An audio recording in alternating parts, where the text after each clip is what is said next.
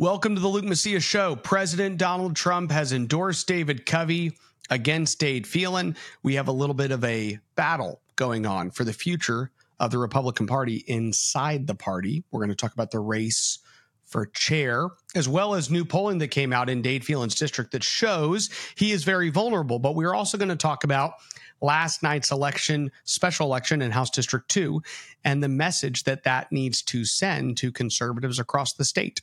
Let's get to the show.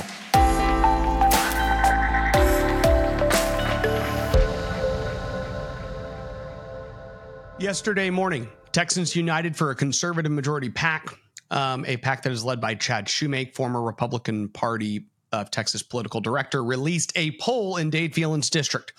And this poll revealed uh, something that, and we've talked to y'all about polling in Dade Phelan's district for quite some time. There has been, there's been a trend in Dade's district of just consistent problems that he has. This guy has spent over $1.5 million on his reelection campaign so far, screaming television ads, mailers, door knockers. I mean, he sent like 30 mailers to his district, you know, wall to wall television, radio spots, all screaming that he's the most conservative speaker in Texas history and that he's just done all these awesome conservative things.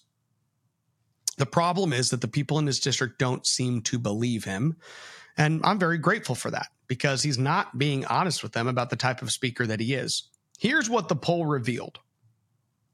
In his current primary, 85% of the the you know expected primary voters in that election have a favorable opinion of Donald Trump. 13% have a negative opinion. Those 13% are definitely Dade's friends. 58% of Republican voters have a positive opinion of Ken Paxton and 22% have a negative opinion of him. Dade Phelan, however, is underwater. 36% of Republicans in that district approve of Dade Phelan and 47% disapprove. Now, understand, he's been outspending his critics and his opponents two or three or four to one. It's hard to even track how much he's spending, but he's vastly outspending people. And yet, more people in that district have an unfavorable opinion of him than a favorable opinion. And then the question is do you have a favorable opinion of David Covey, one of his opponents? And 40% of voters there say they have a favorable opinion, and 12% say they have an unfavorable opinion. And then it says, do you have a favorable or unfavorable opinion of Alicia Davis, his other opponent? And 19% say they like her, and 9% say they don't have a favorable opinion of her. And then when the ballot is tested, if the election were held today, no information, no pushing, just ballots held today, election, how are you going to vote? 28% for Dade Phelan, 35% for David Covey, and 14% for Alicia Davis. Now, this poll indicates something that we've been talking about for a while, which is that Dade has represented, he is he is governed a little bit more like Joe Straus, than his district wants him to. And his district is nothing like Joe Straus's district. He can't have the Democrat, the Democrat, Democrat. I don't know where that came from. He cannot have the same Democrat cooperation that Joe Straus did. But the people in his district are very, very, very conservative. So they're pretty upset at the way he's governing. Within a couple hours of Chad releasing that poll, Donald Trump came in and endorsed David Covey. I'm not implying that that poll, you know, caused this. I think Donald Trump has been very critical of Dade Phelan for a very, very, very long time. But it's very exciting to see him come in. Here's what he said. David Covey is running against Dade Phelan, the Speaker of the Texas House of Representatives, who led the fraudulent impeachment of the recently reelected in a landslide Attorney General of Texas, Ken Paxton.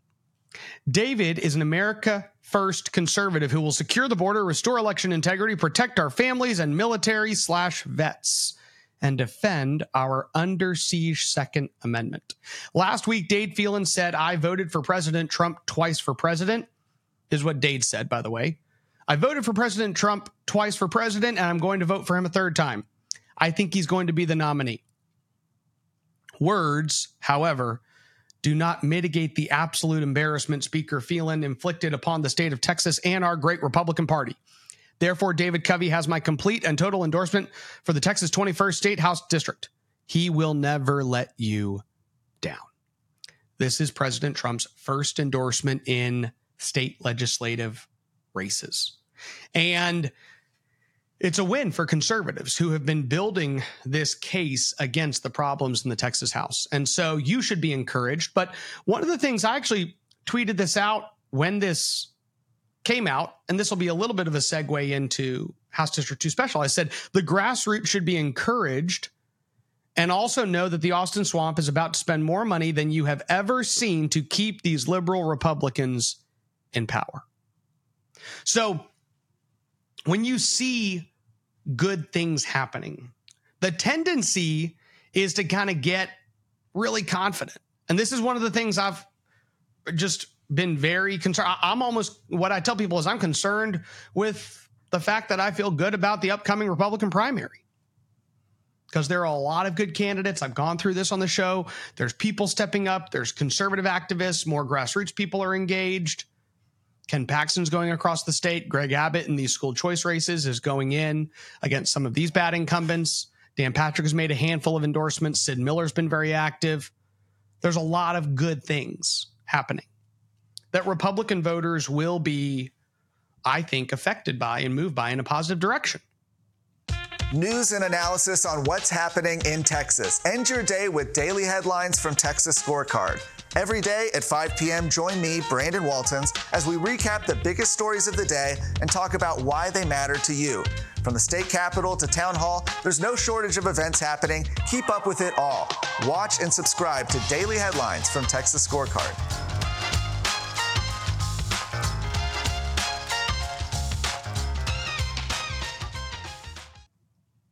Last night was a special election in House District 2. Now, it is always important to understand that conservatives historically do pretty darn bad in special elections. Drew Springer got elected in a special election against Shelley Luther by courting a bunch of Democrats to come into the special election. With special elections, it's not a Republican primary. There's not a Democrat primary the Democrats vote in and a Republican primary that Republicans vote in, right? And by the way, just a reminder in Texas, we have open primaries. Nikki Haley, even her team, is literally saying one of the reasons they feel better about Texas is they can try to get more Democrats to vote in the upcoming primary. And those Democrats, when they come out to vote for Nikki Haley, are going to be casting ballots for the most liberal Republicans in the state legislature. But in a special election, it's even worse because there is no Democrat primary. So Democrats come out and vote, and they cast votes for the most liberal Republican. This not only happened with Drew Springer in the state Senate, it happened with Jake Ellzey against Susan Wright for Congress. Susan Wright was endorsed by all the Republicans. She was the widow of Ron Wright, who had served that district well. President Donald Trump came in and campaign, you know, gave her an endorsement and went all in for her. And Jake Ellzey won. How? Well, Murphy Nasica and this group of Austin establishment guys literally went in and got a bunch of Democrats to come out and vote in the election. And the exact numbers are unknown because people who voted on election day, we won't know exactly who voted on election day, but even just some of the modeling that I was looking at after early voting showed over 500 Democrats voting early.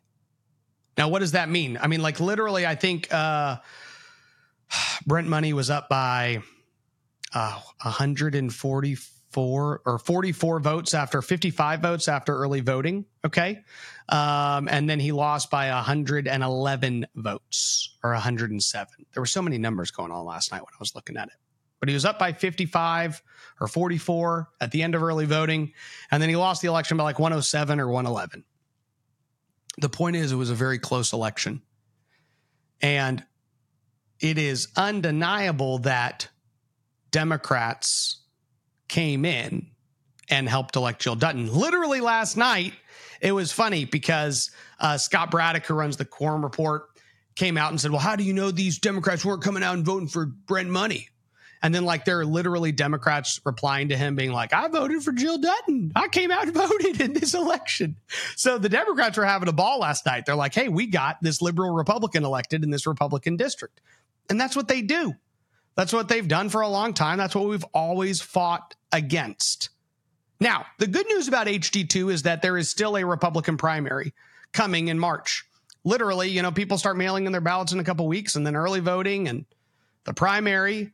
So there is still ample opportunity, and some of those Democrats are going to probably go home and vote in the March Democrat primary. And even if they don't, there are a lot more Republicans that are going to come out and vote in the upcoming Republican primary. The other thing to realize is that Associated Republicans of Texas and Texans for Lawsuit Reform were dumping hundreds of thousands of dollars in this race in the final 20 days. And when I say hundreds, I mean like $300,000. And it, the Austin Swamp made sure that Jill Dutton spent over $1.1 million in this election. $1.1 million for a state house seat. Why? Because their power is more threatened today than it ever has been. They know that their speaker is in real trouble. They know that some of these school choice races are not likely to go their way. And they are realizing that if, if that's all that happens, now that's a big thing. You should not take any of those things for granted. And none of this could happen. But let's say some of these school choice targets are successful.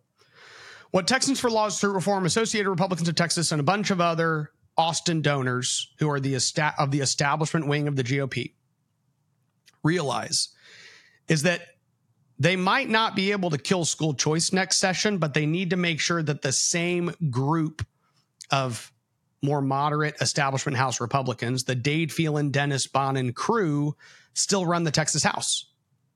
So when it comes to these special elections in HD2, even if the governor decides to go with Brent Money, even if Ted Cruz goes with Brent Money or various things like that happen, they have to still come in and spend $300,000 in 20 days because they need to make sure that that same group of kind of corrupt people are running the Texas House. And that's what's at stake.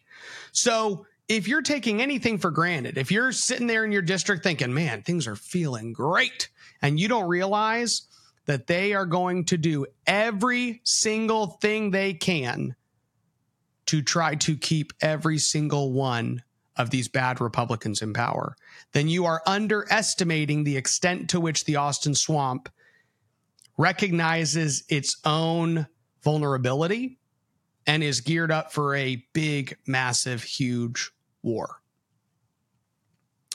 That war is also playing out in the Republican Party of Texas. Dr. Dana Myers announced at the Texas Federation of Republican Women that she is running for the position of chair. And in that, she literally is saying, you know, there's there's just too many divisions in the party. Now, this is kind of a common establishment line. There's too many divisions in our party. And often moderates will launch their campaigns to end division. They launch their divisive campaigns to end division, which I always think is kind of ironic. There's too much division, therefore I'm challenging our chair and dividing our party. Okay, well, then why is division? You know, conservatives have always recognized that there's division in the party. That's actually something we understand, it's a reality.